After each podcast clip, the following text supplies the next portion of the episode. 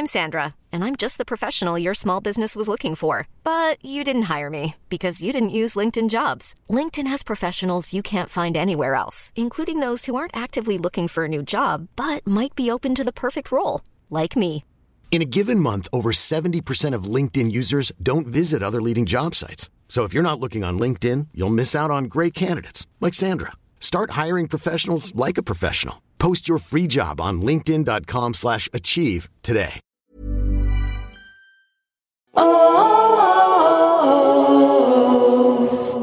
everyone. Marcelle here. Before today's episode, I want to tell you about a new show that we are loving at Witch Please Productions the Culture Study Podcast with Anne Helen Petersen. If you don't already know it, I'm convinced that you're about to fall in love with a new podcast. And this is coming from me, Marcelle, someone who famously doesn't really listen to podcasts. Culture Study is a podcast about exploring the nooks and crannies of the culture that surrounds us. Each week, Anne and a super smart co host will answer listeners' questions about the stuff they find interesting and perplexing, like why do clothes suck now? And is Paw Patrol propaganda or is it not that deep? And like, what's the deal with everyone I know getting a divorce? Just like Anne's tremendously popular newsletter of the same name, Culture Study Podcast is funny, insightful, and kind of weird and it's guaranteed to help you become the most interesting person at parties. Listen to the Culture Study podcast every Wednesday wherever you get your shows. Who knows? Maybe you'll recognize some guests in the coming months.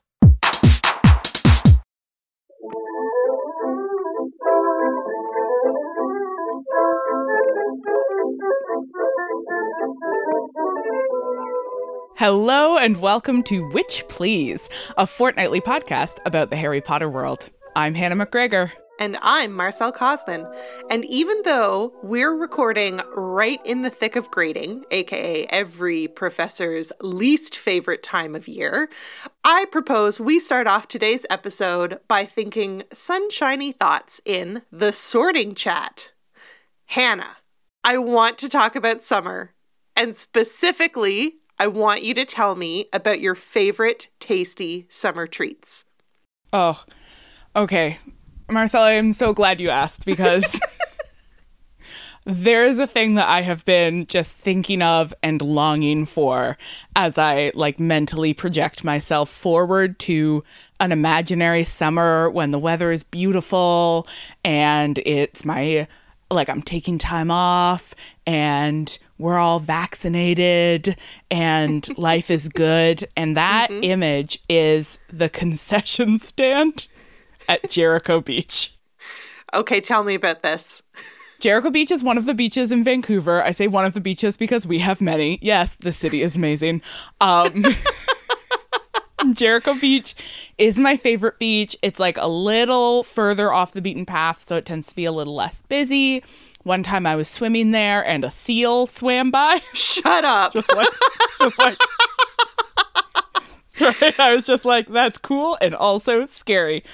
Wow. But the best thing about Jericho Beach is the concession stand because the concession stand has mm-hmm. both veggie dogs and vegan ice cream.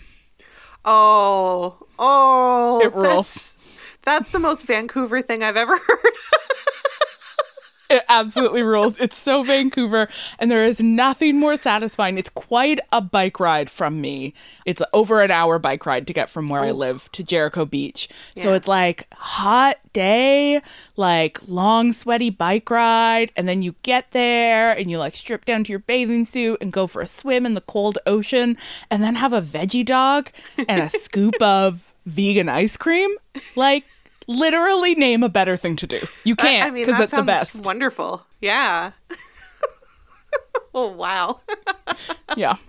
What about you? What are your favorite summer treats? Oh gosh. Um so I I think I've talked about this on the podcast before. I'm not typically a person who enjoys sweets very often. What a lie. Well, it's a lie when I'm pregnant.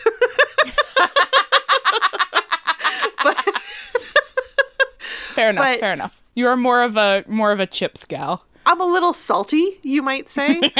um, and And so generally, like I don't go out of my way to acquire things like ice cream when I could instead acquire a poutine, for example. Gotcha. Gotcha.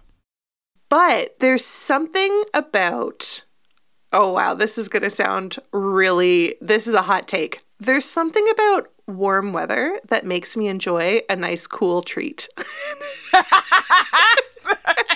This is Hot the kind of cutting edge, think outside the box commentary that the people come to this podcast for. This Mm-hmm. is the kind of counterintuitive, radical thinking Mm-hmm. that really makes feminist critique worthwhile. So so recently an H Mart opened in Edmonton. I say recently because I don't know when it opened, but it wasn't there when we moved here and it was there when we drove past it not that long ago and decided. Pescasey and H Mart. So I believe that an H Mart is a sort of mainstream North American owned Asian grocery store. So like T&T TNT, yeah. but like North American bougie kind of. Okay. All right. I think it's owned by Loblaws, but I'm not I'm not positive about that. But I I'm I'm pretty sure that it is owned by like a North American conglomerate or something. Anyway, so I went to an H Mart for the first time, and as often happens when I go into a new grocery store, I am swept away by the various mm-hmm. treat opportunities that lie before me. and I bought a box of I believe it was called brown sugar boba ice cream sickles or something like that. And holy moly, I'm just really living for these right now. I'm They're- so I'm so glad. I need to go back to the H Mart. You really do. You need to stock up. I do. Fill your freezer. We have a deep freezer, thank goodness. And so I think I need to buy a case. Yeah, you absolutely do. Buy so many that I eventually hate them. That's the only way. That's how I like to do it. There's something you find that you like. The only answer is to overconsume it until you hate it. Precisely. Yes. Great. That's how you plan Well- for the future, Hannah. Well, I know it's snowing in Edmonton right now. Oh, it is. I I wish you warm days to come to heighten your frozen treat enjoyment. Thank you. That means so much.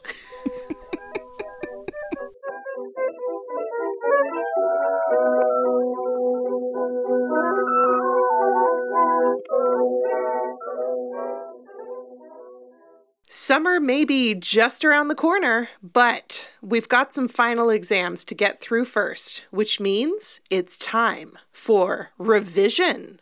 So, this is the segment where we summarize pertinent conversations that we've had and sort of draw them into the new episode. And since we're going to be talking a lot about Lupin today, I think we should start off with a quick refresher on how we already talked about him as a character mm-hmm. in our most recent two episodes. A great idea, Hannah. Love this. So far, we've talked about Lupin through the frame of animal studies and disability studies. From the perspective of animal studies, we focused on how the power to define someone as human or not human is entangled with other structures of power, including the dehumanization inherent in racism. We looked at how Lupin's liminal status as both human and non human marks him as less than in the eyes of the larger wizarding world, aligning him with other not quite human characters, including house elves, goblins, centaurs, and even Hagrid. Then, in our conversation with Taya Gerbeza, we talked about reading werewolfism, or as we will sometimes call it in this episode, lycanthropy, such a good word, Lycanthropy. as disability or chronic illness. So, we talked about how the failure in the wizarding world to regularly provide werewolves with reasonable accommodations, like the Wolfsbane potion, can be read as an example of the social rather than medical model of disability. That is the way that uh, structural ableism is, in fact, sort of more limiting and harmful than the disability itself.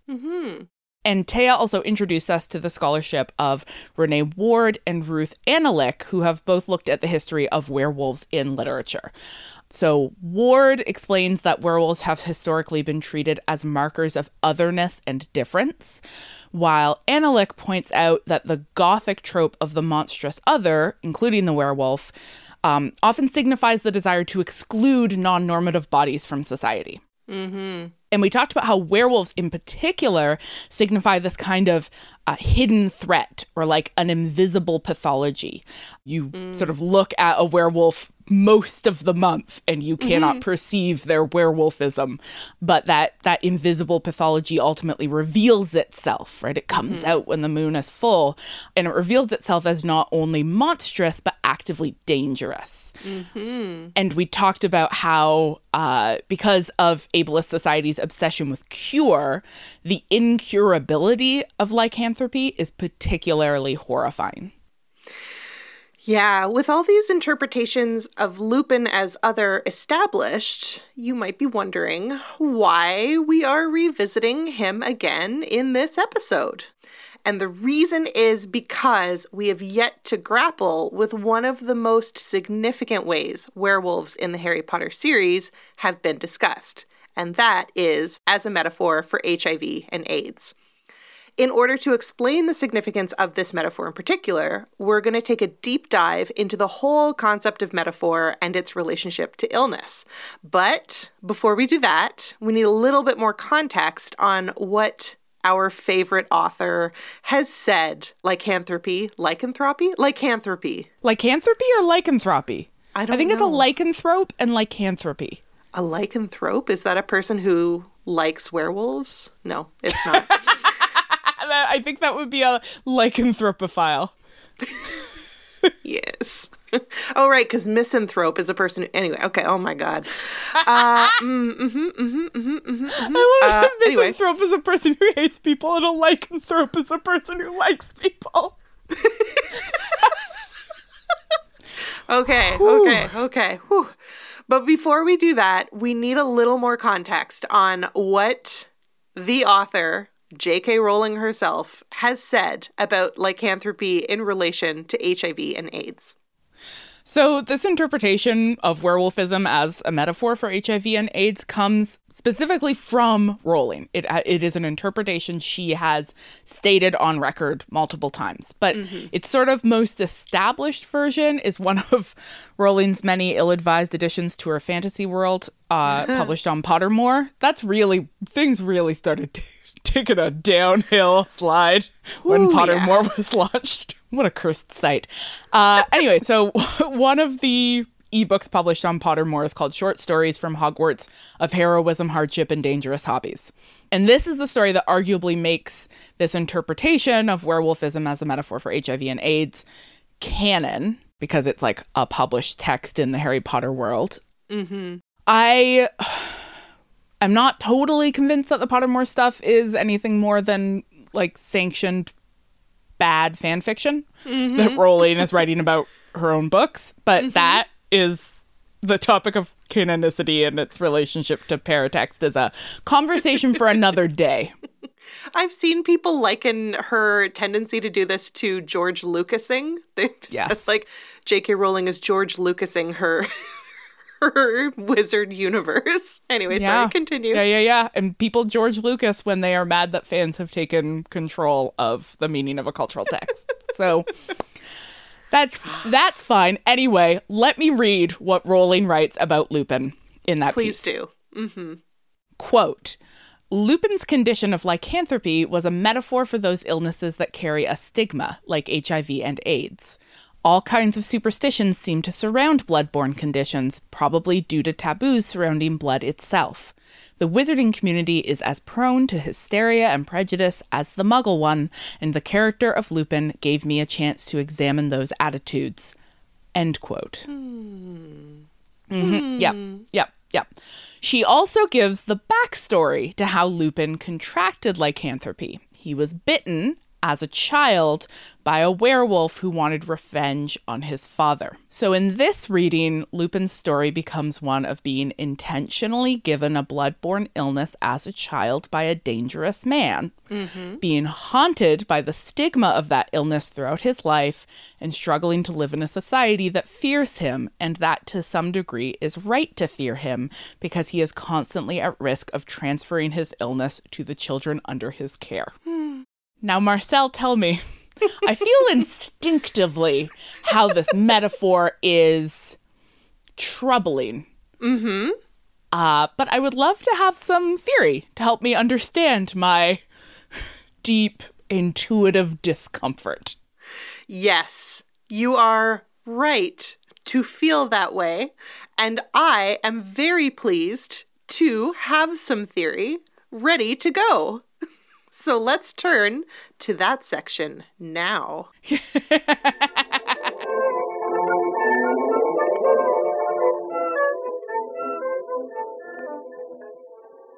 If I had the power to transform things, I would definitely turn right now into July. That's how transfiguration works, right? I'll find out for certain in Transfiguration class, the segment where we talk theory to you. Okay, so we're going to talk about metaphor. Mm, I'm ready. Let's start with every elementary school English definition of a metaphor. a metaphor is a comparison between two things without using like or as. Okay, so that basically sounds like metaphors are just similes minus the conjunctions. Exactly. But that's not at all how metaphors work. Um, oh. In literature, as a discipline, metaphors are way more interesting and, I dare say, downright magical. Incredible. So, in the context of a story or poem or play, for example, metaphors allow for the transformation of one thing into another. It's not just a figure of speech, but a new way of seeing the world. Oh, oh, it's like real life transfiguration. It is. Amazing. So, even outside literature, we see metaphors structuring culture in all kinds of ways. Like, the tendency among white people to reduce the systemic issue of police brutality to, quote, one bad apple, unquote. These aren't just expressions, they're, they're ideologies that say something about the reality people are constructing. Mm-hmm, exactly. Social and cultural metaphors are so pervasive that Susan Sontag, who we'll come back to in a moment, writes that, quote, one cannot think without metaphors, end quote. Now, mm. is this true of everyone on an individual scale? I mean, probably not, but it is definitely true of me. And it's certainly one of the ways that ideologies circulate in our society. Yeah, I mean, I think we could we could talk about you know the way we've discussed discourse, mm-hmm. discourse as the language that enacts ideologies and mm-hmm. makes them real. And like discourse is always kind of metaphorical, right? Totally, yes. That it's always a sort of an attempt to replace the real conditions, real lived conditions of reality with language. Mm-hmm. Um, language often meant intentionally to like distract us from mm-hmm. what's actually going on. Exactly. Or to reshape it in some way mm. or another. Mm-hmm. And so, you know, much like magic, metaphors can be used for good and righteous purposes. I can't think of an example. but you know, well, we, you know, we we hear we hear about this with things like science fiction, right? That it's an mm-hmm. opportunity to defamiliarize oppressive ideologies by reconstructing them in a new way. I mean, poetry, right? Like so mm-hmm. much of poetry is about making language strange mm-hmm. in order to show us how it's working. And that's, you know, you can look at so much of the like radical world changing poetry being written by black and indigenous poets today mm-hmm. that is absolutely about like seizing metaphor and making language strange in a way that is exposing how it's been used harmfully and like reversing that. Yes. That there's a wonderful Chantal Gibson's poetry collection, How She Read, mm-hmm. is exactly about this. Super good. we'll put a link in our show notes. And again, like magic, we can see that metaphors can be used for nefarious purposes, like reinforcing mm. oppressive systems of power. The one bad apple metaphor that you mentioned, Hannah, is a perfect example of this. Mm. What we see with Rowling's use of lycanthropy as a metaphor for HIV is to be generous. a failed Yeah, by all means be generous. you know I you know I I do. It is a failed attempt at defamiliarization. As one of my favorite metaphors goes, the road to hell is paved with good intentions. So Rowling might have meant well, but using lycanthropy as a metaphor for HIV brutally reinforces the very stigma that she sought to unpack, and her representation of Lupin altogether omits any of the valuable counter narratives that emerged out of HIV positive communities. Yeah, yeah, 100%. It's it is not metaphor itself that is a problem, but what you do with it, yes. as is the case with so many things. And when all you do with it mm-hmm. is reinforce stigma, then then your metaphor has not been particularly useful.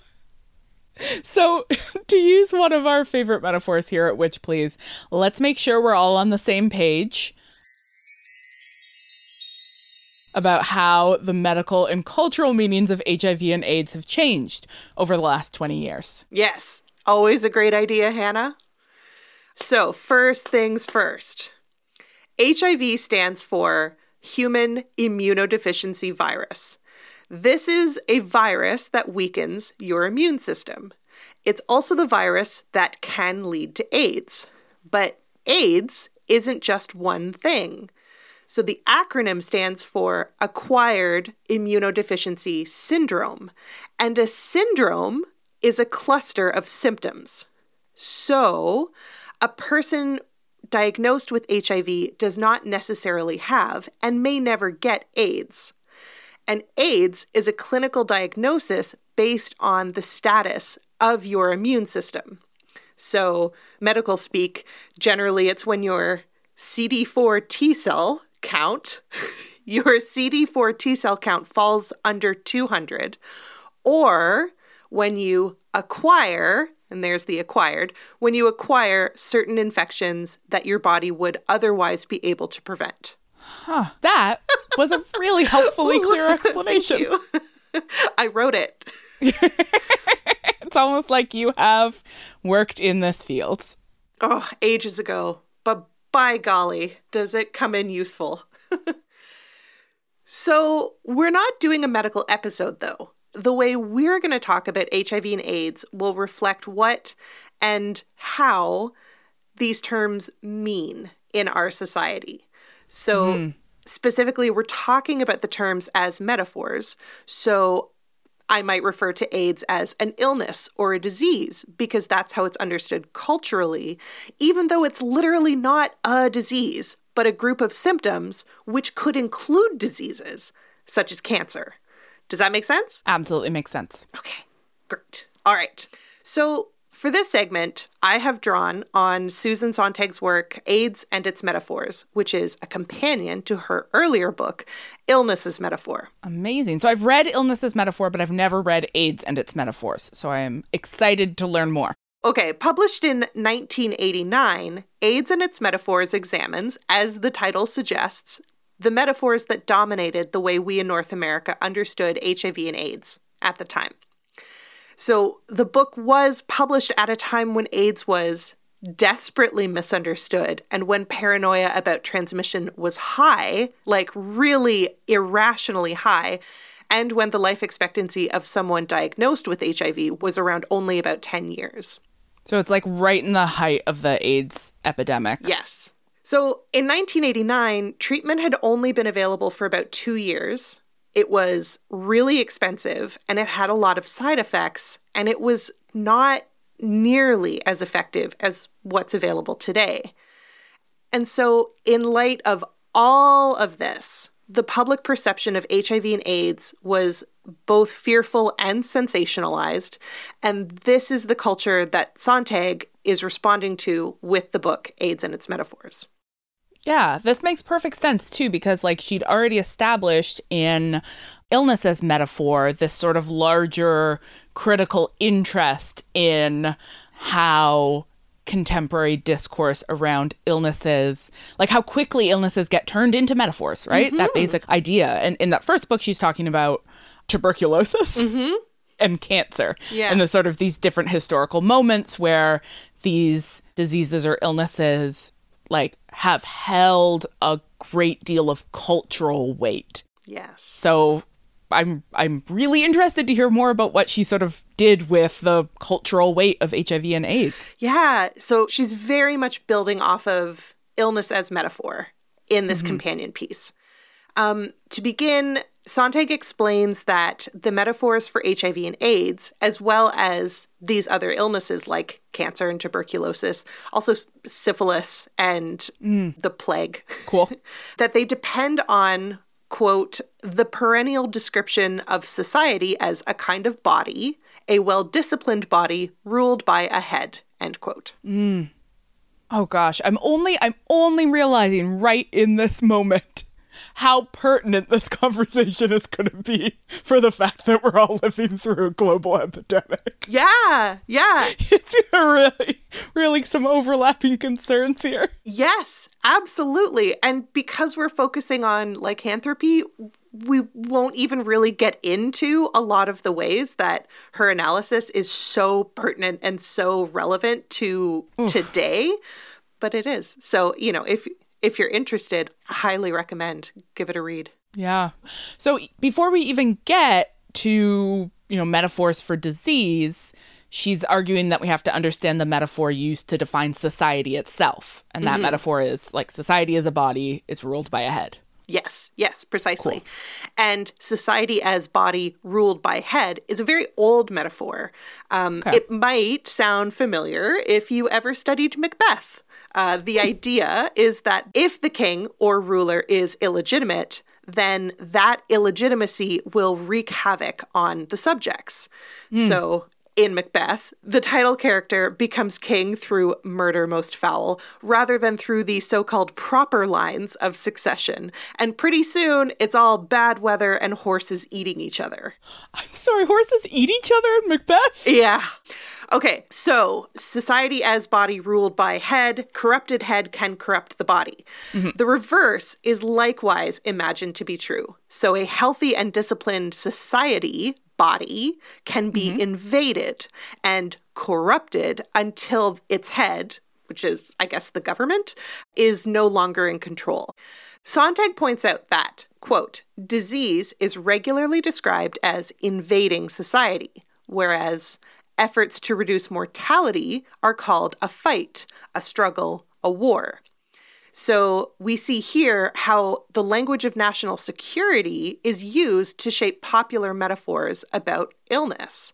Mm. But, but what is particularly sinister about using the metaphor of war, Sontag explains, is that the representation of the disease as a quote, alien other inevitably leads to blaming the patient for contracting the disease in the first place. Oh my God, we see so much of this in so many places, mm-hmm. right? Oh, mm-hmm. Oh, that is that is fascinating. I mean, we see it with cancer, right? Mm-hmm. Losing your fight with cancer, which is mm-hmm. so often framed as like a form of weakness. We 100% mm-hmm. see it with stigma around AIDS. We see mm-hmm. it with with the spread of the pandemic, right? The like fixation on individual responsibility. Like mm-hmm. there is so much this desire to like individualize and blame people for becoming ill.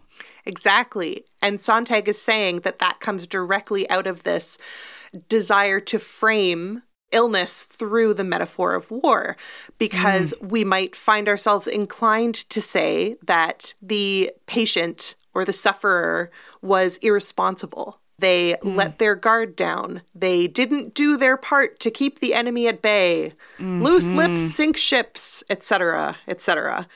And so as you're saying, Hannah, nowhere is this attribution of fault more pronounced than in illnesses seen to be preventable through what we might call lifestyle choices.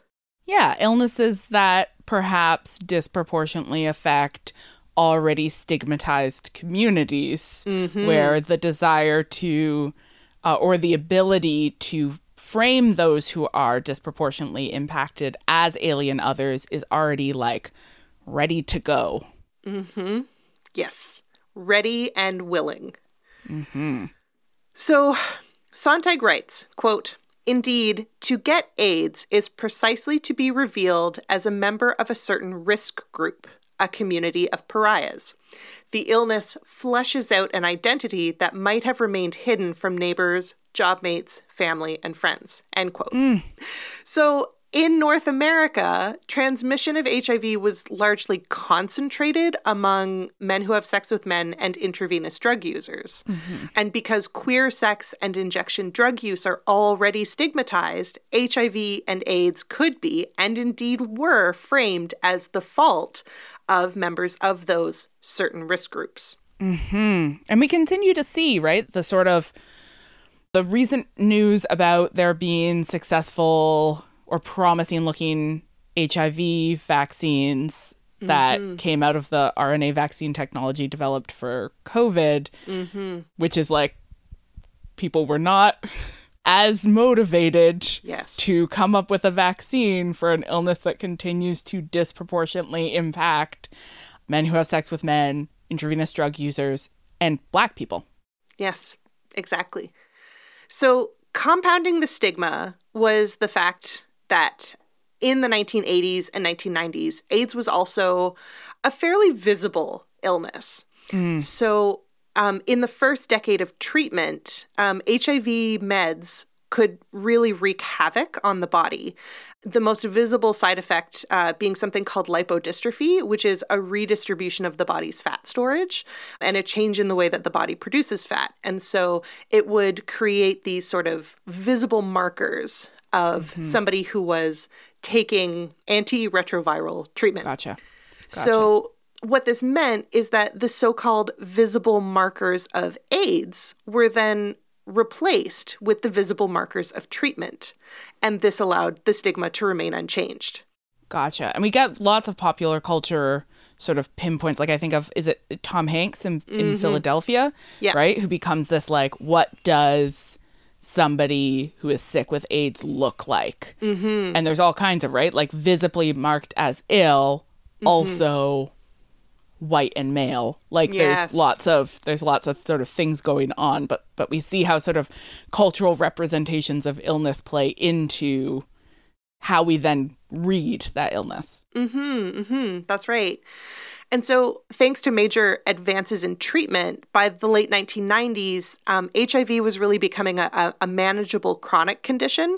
And the new classes of drug therapies in the aughts really drastically reduced the physiological side effects. And so, mm. this meant that starting around, you know, the early aughts, HIV status could actually remain private well, it could remain relatively private. And I say relatively because there are still countries that you can't enter if you're carrying HIV AIDS medications. And it wasn't actually that long ago that the US was among them. Um, the law changed in 2010.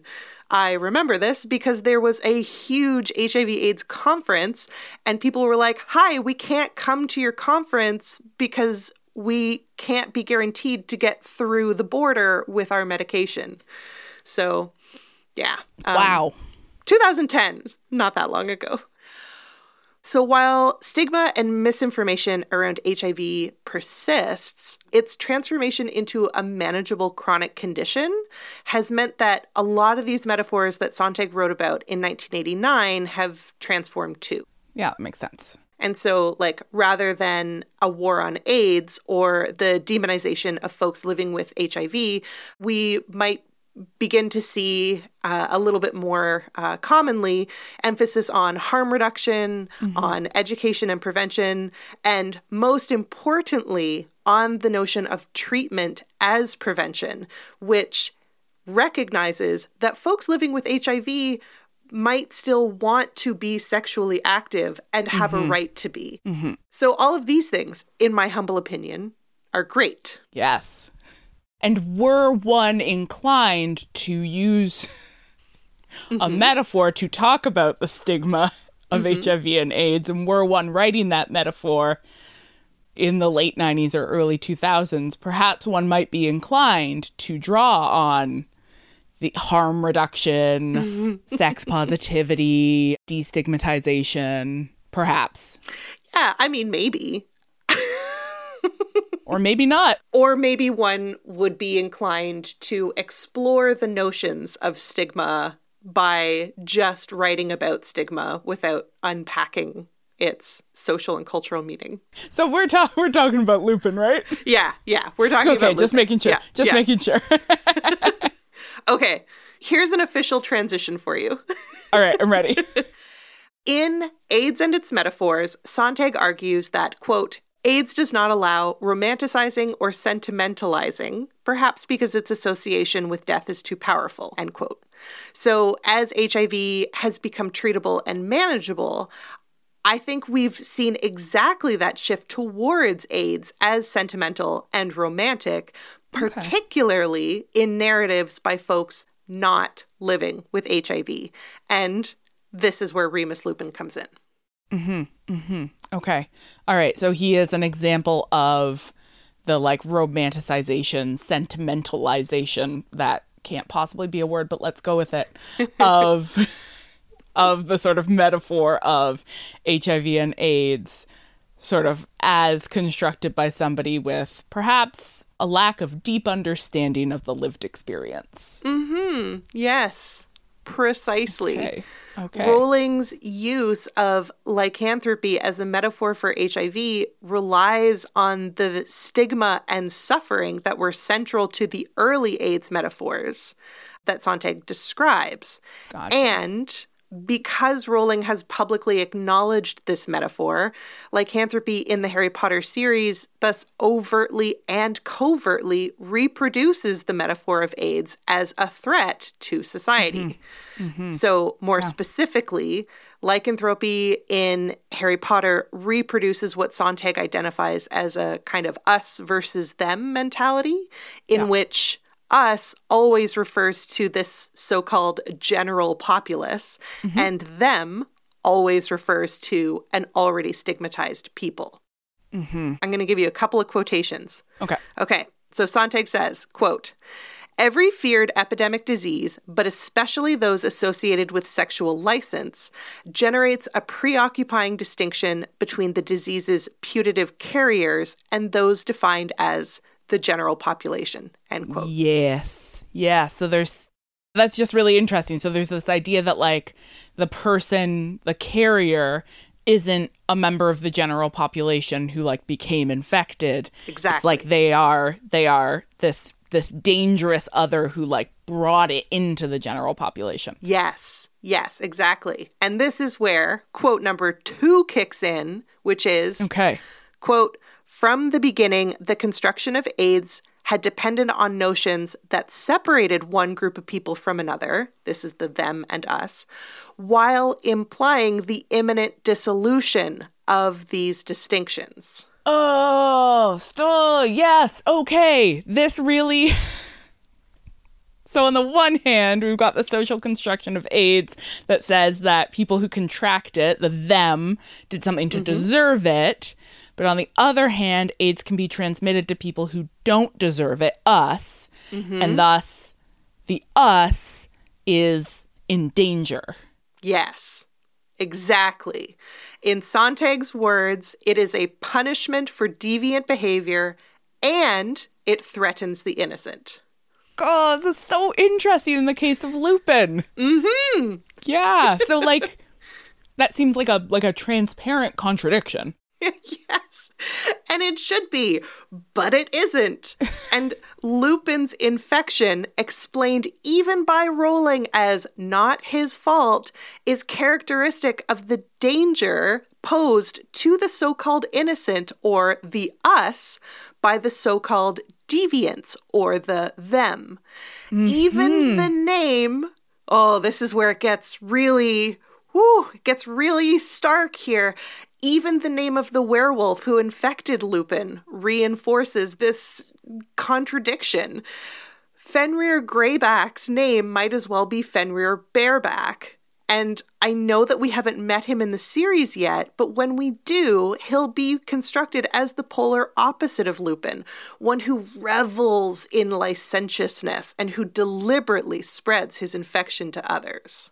Yes, and who particularly targets children. Yes. And like the the image of Fenrir Greyback as this like monstrous other who is mm-hmm. always visibly marked as a werewolf and who preys on young boys, Yes. which is like a thing we see in Lupin's backstory. So we've got Fenrir Greyback as the like always stigmatized other and then mm-hmm. Lupin as that like liminal character again who sort of bridges the divide between these these contradicting metaphors where he is mm-hmm. both a threat to the innocent but mm-hmm. also himself the innocent who was threatened. Mm-hmm. Yes, yes. I want you to hang on to your hat, okay? Okay. Because I'm going to bring in another Sontag quote. So Sontag reminds us that, quote, the most terrifying illnesses are those perceived not just as lethal, but as dehumanizing. Literally so, end quote. The most dreaded, she argues, are alterations of the face, quote, that seem like mutations into animality, end quote. Yep. Yep, yep, yep. Yep, yep, yep, yep, yep. So Lupin doesn't merely transform physically, he loses himself. He becomes his disease when he transforms is. into he is the disease, Yeah. right? He is a werewolf. Yes. You aren't just infected with werewolfism, you are a werewolf now. You have changed categories. You are no longer fully human. Exactly. And with Greyback, again, who we haven't met yet, but we can't talk about this without talking about him, Greyback just looks like a werewolf all the time. And this Yeah. is supposed to indicate to us what kind of deviant he is. So with Lupin, even as a tragic, romantic figure, his infection necessarily reproduces the associations between HIV transmission and what Sontag calls the dissolution of the person.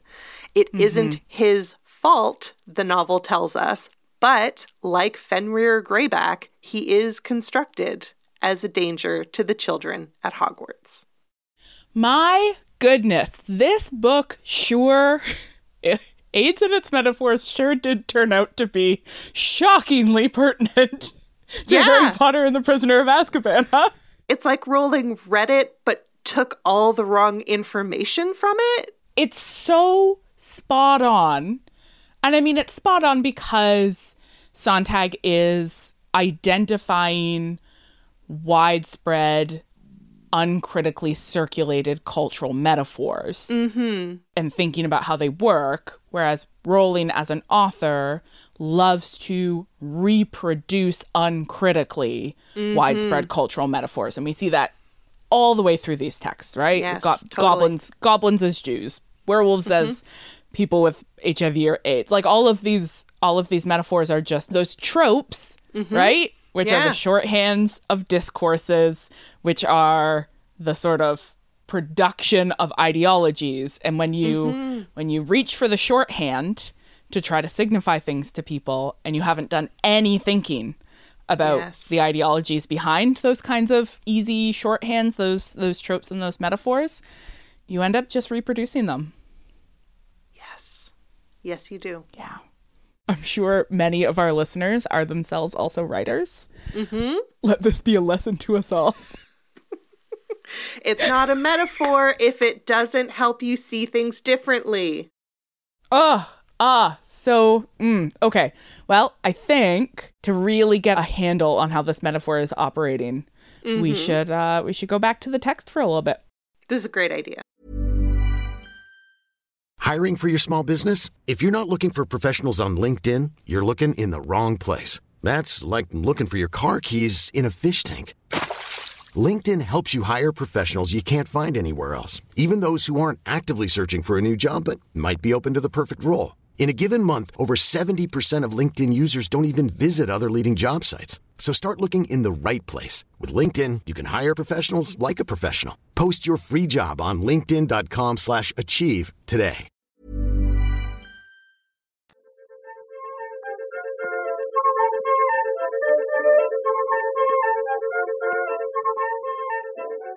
We have just one last hurdle before we can start summer vacation. Ah, summer vacation. So let's hurry up and write our owls.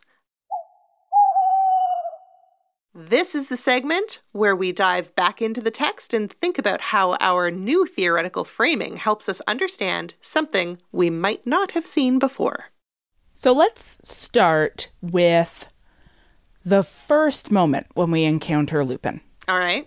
We see him as a character for the first time on the train. And what is the very first information we get about him? He's a sweep. He's a CP baby. Okay.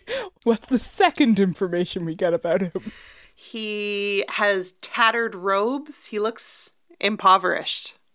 Here we go.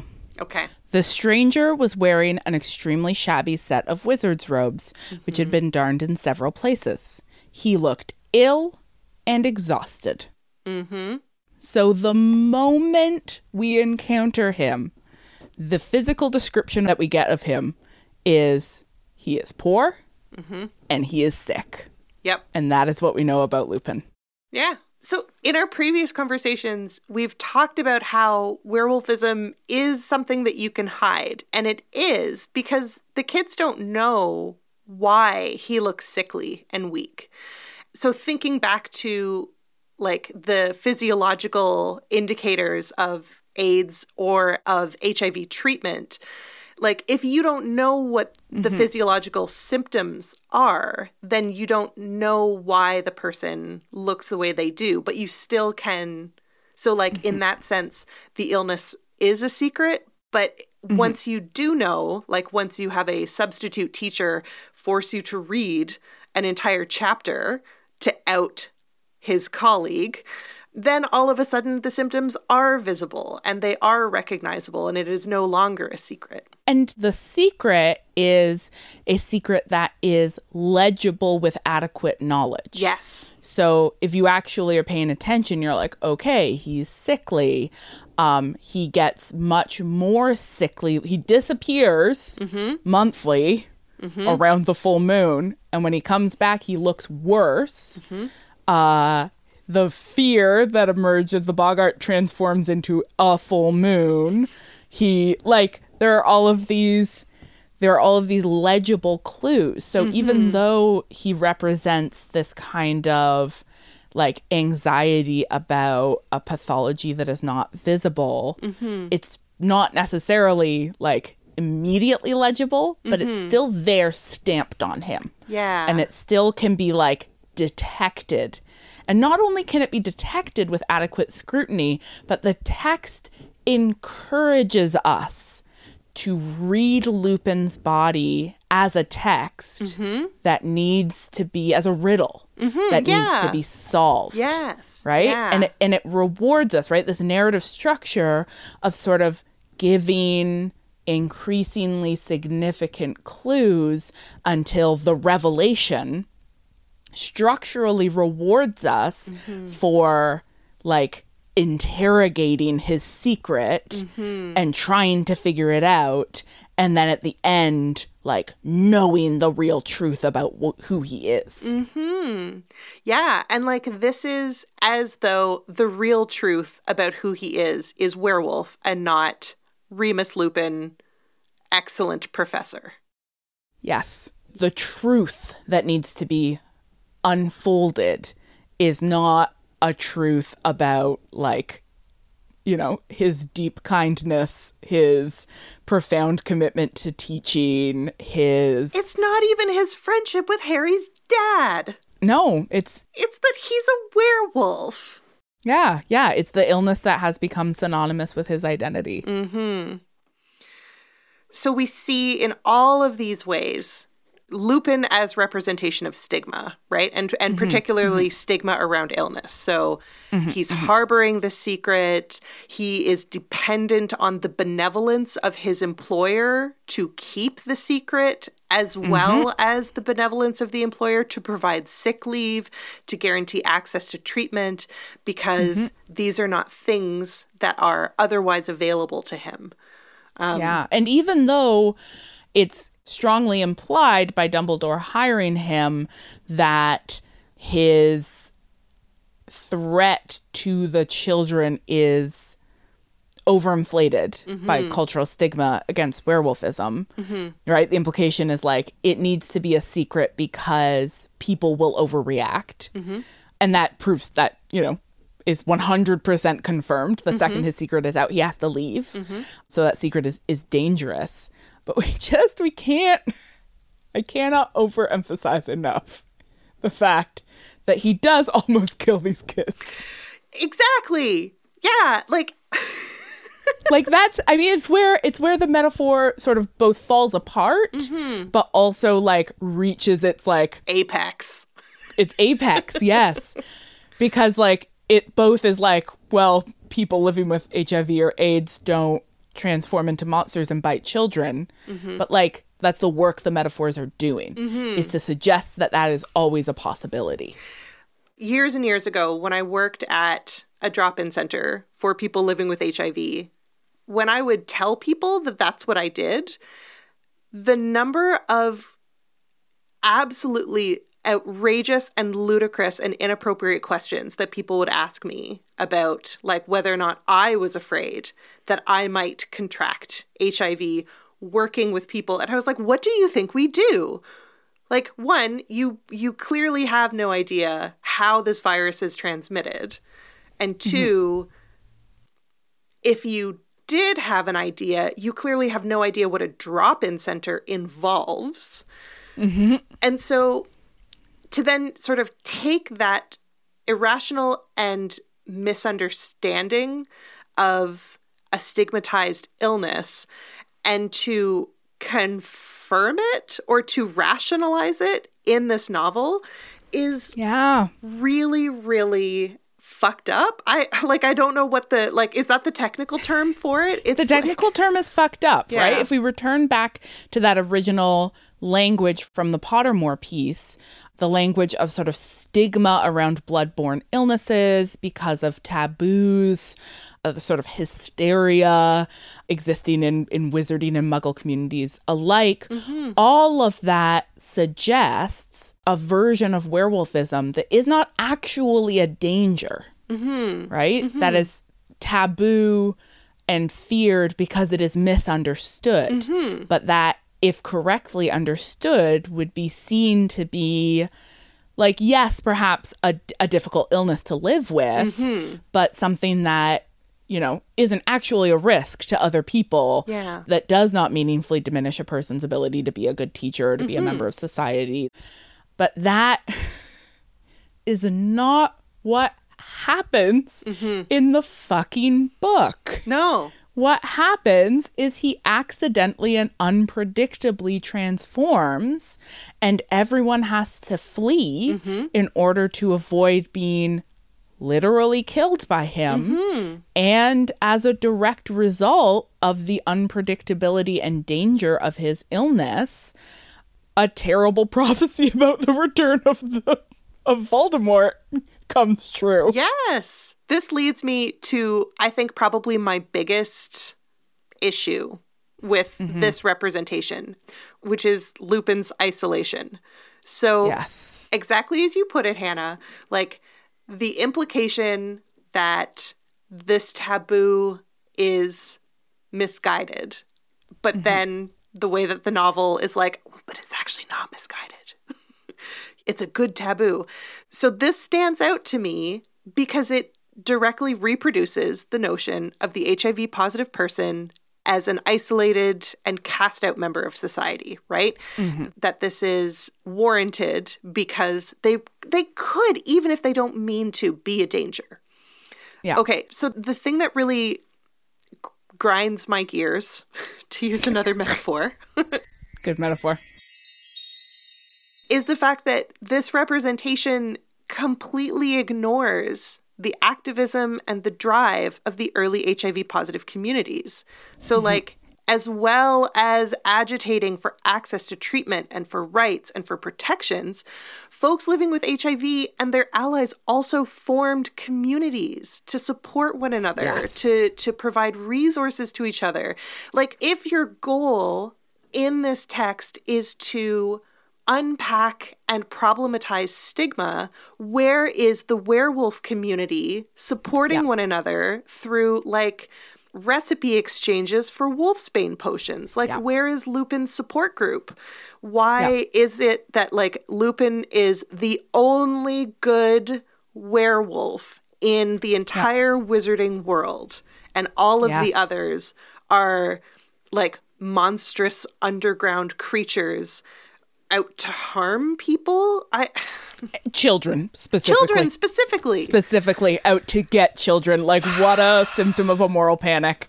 It's coming for our children. Yeah. Right? Mm-hmm. And it's, you know, to anticipate a little bit of the conversation, we will return to these subjects when we get to Order of the Phoenix, where that's the book where we get Fenrir Greyback, right? I believe so. Listeners will tell us if we're wrong. Yeah, tell us if we're wrong. But it's definitely where we get more Lupin and, and Tonks. Mm-hmm. And we get this sort of image of like Lupin as somebody who, you know, is in this romantic relationship and is is fearful and hesitant because of his worry about being a werewolf. Mm-hmm. And so the closest we get to an image of destigmatization is one in which the dangerous infected other is accepted back into quote unquote normal society. Oh God. So so he can be a good werewolf because he is accepted by people who are not werewolves. Right. It makes him sort of by proximity okay, less dangerous, normal. Um, these are all words I'm putting in scare quotes Yeah. Yeah. that is a sort of a recurring cultural trope and that is profoundly at odds with the actual way that movement work operates Yes. which is to say stigma against hiv and aids does not get reduced because people not living with HIV and AIDS decide to be more tolerant. Mm-hmm. It gets reduced because those communities do decades and decades of vital, urgent, dangerous, transformative work to create community supports, to educate, to push politicians, to change policies and laws. Like this work comes out of these communities. And so a deliberate erasure of those communities, right? Of the mm-hmm. sort of taking of that individual and completely isolating them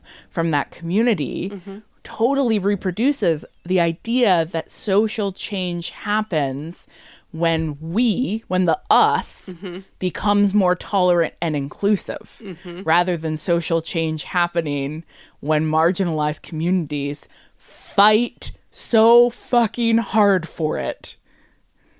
Yeah. And it's a matter of one token representation of Yep. Token member of the marginalized community seemingly not seamlessly but still incorporated into this like dominant heteronormative white ciscentric society like that's that's supposed to be the marker of progress and Yep. yeah, I. Okay. Listen. Listen. I'm we listening. we talked we talked with Taya about the difficulty of obtaining Wolfsbane potion. Mm-hmm. And mm-hmm. the fact that it didn't make sense that this treatment that would actually make werewolves not a danger to society wasn't more readily available. And mm-hmm. this remains infuriatingly apt to this conversation because it is literally just the stigma that prevents this kind of access to medication or access to treatment. What is implicit in the denial or the withholding of treatment is the assumption or the belief that, well, if the treatment were available to everybody, then hmm. everybody would engage in deviant behavior. Yep. And again, Yep. sorry, I know I'm like talking in circles, but this but this this ideology is what is reproduced when we have our one good token representative of the marginalized community like really working to maintain the structure of the dominant community instead of like agitating for change or instead of like represented as being part of a community actively seeking rights. And Yeah. i'm so tired. It makes me feel tired and and and mad and sad. And i laugh when i'm mad and sad in public because feelings are scary. I also laugh when I am mad and sad, but I, I, I think we are pulling out something here that we have touched on in some of our other conversations that feels like it is simultaneously like one of the most crucial things that's coming out of the conversations we're having in this podcast. It feels like a thing that's both like, oh, hey, like here we we are we are realizing something and that realization feels like banal and obvious. And that is the way that this series that has been celebrated as radical, transformative, Pro- progressive? You know, progressive, as advocating for social change that that is very frequently used by scholars who want to prove that books make us better mm, mm-hmm. by like having people like testing people for like you know their feelings about like minoritized others and then having them read Harry Potter and then testing them again and seeing if they're less racist after they read the books. Mm-hmm. Like these are books that people go to to try to make the point mm-hmm. that books make us better. And this celebrated progressive series is at its heart structurally deeply reactionary, mm. deeply invested in a maintenance of the status quo, mm-hmm. and at every stage, deeply resistant to the idea of structural change. Mm-hmm. Like, I would say, you know, our particular subsection of the fandom, the mm-hmm. sort of queer feminist the cool fandom. queers. The cool the points the points where we feel drawn into the text are often like those weird gaps mm-hmm. right? Those textual gaps those those irreconcilable moments those moments of excess mm-hmm. that hint at something else, at some other possibility, right? And so we're drawn to those sort of queer slippages mm-hmm. and to those unanswered questions and to all of these sort of moments where where other possibilities suggest themselves. Mm-hmm. And they are shunted back out again, right? They are consistently refused, but they're there. Mm-hmm. And I think those become for us were for many of us these sort of entry points. That understanding of the way that that a text that is ultimately so invested in the conventional, but that has these moments of queer slippage, mm-hmm. right? You know, we have this beautiful character in the form of Lupin who is, yes, saddled with this terrible stigmatizing metaphor, but who also sort of can be read in other ways and has been read in other ways by the fandom. You know, for a lot of fans claim him as a queer character. And, mm. you know, we'll we'll have to come back to that when we talk about his relationship with Tonks, because that is complex in its own right. And mm-hmm. there's a lot to unpack about Tonks and Lupin and gender and sexuality and it's too much too much for this episode. But mm-hmm. but Lupin is this figure who is often read as queer and who and who offers this sort of, you know, this this glimpse of possibility for a lot of readers. Mm-hmm. And what keeps us coming back to these books even in the midst of reckoning with their and their authors' failures. I think that's really, really graciously put, Hannah. I think like I think a lot of us have been struggling with our relationships to the books. And it is really, really important to hear that we weren't mistaken when we first like saw ourselves or found like hope or excitement in the texts. That there are, irrespective of the politics of the author, irrespective of the politics of the publishing industry or children's literature as a discipline, there are slippages. There are points where, not unlike real life, there are cracks in the foundation of cis heteropatriarchy. I'm sure Yeah. I'm forgetting some. You know what I mean? And that's Yeah. that's white supremacist cis heteropatriarchy. That's the one. and that's where we grow our tiny little roots. Yeah. We just stick our little we just stick our little roots into the cracks in the foundation. Our little dandelions pop out. Our Yep. beautiful, bright dandelions. And people call them weeds, but you know what? They spread. Yeah. They yeah. spread. And you know what that is, Marcelle? Mhm. What? That's a metaphor.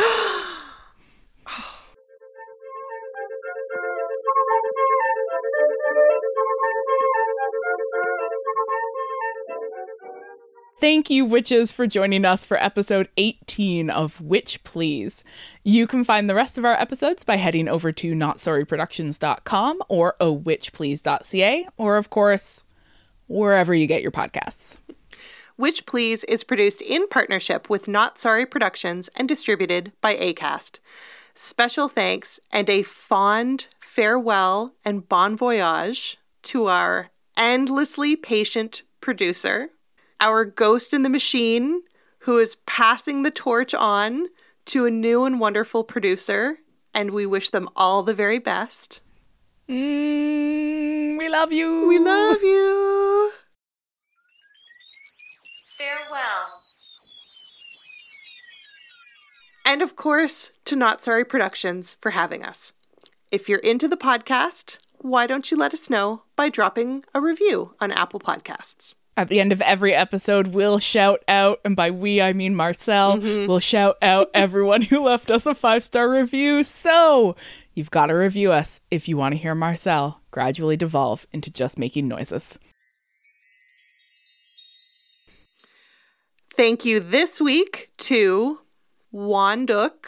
Calm your tits and make a man a sandwich. Oh, I don't like that. Did we get a five star review from somebody who We got a we got a we got a very very nice five star review, and I don't know if that name is ironic I'm, I'm or if it's just a surprise misogynist who loves our podcast. either the name is ironic or the review is ironic. But well, Sandwich Man, thank you. And thank you to gender studies professor Bumbly Boar. Fuck, I love that. Oh my god. Um, Elaine, Elaine X, or Elaine Lane X. Hmm. Uh, cup of, cup of. Okay, so it could be cup of G, like cup of tea, but it could also be cup of Gia. Octopus Queen PhD. Love that too. Um, Addie 486. Sparbtastic. Uh, one Candace and conductor Kristen. Bless all of you. If you want to hear even more from us, don't forget to head over to patreon.com slash oh witch please to check out the many exciting forms of bonus content available to you. Q&As and interviews and watch-alongs. Ooh. Oh Ooh, my. So much juicy content. On our next episode, we're continuing our discussion of Harry Potter and the Prisoner of Azkaban with a whole new focus. But until then, Later, witches.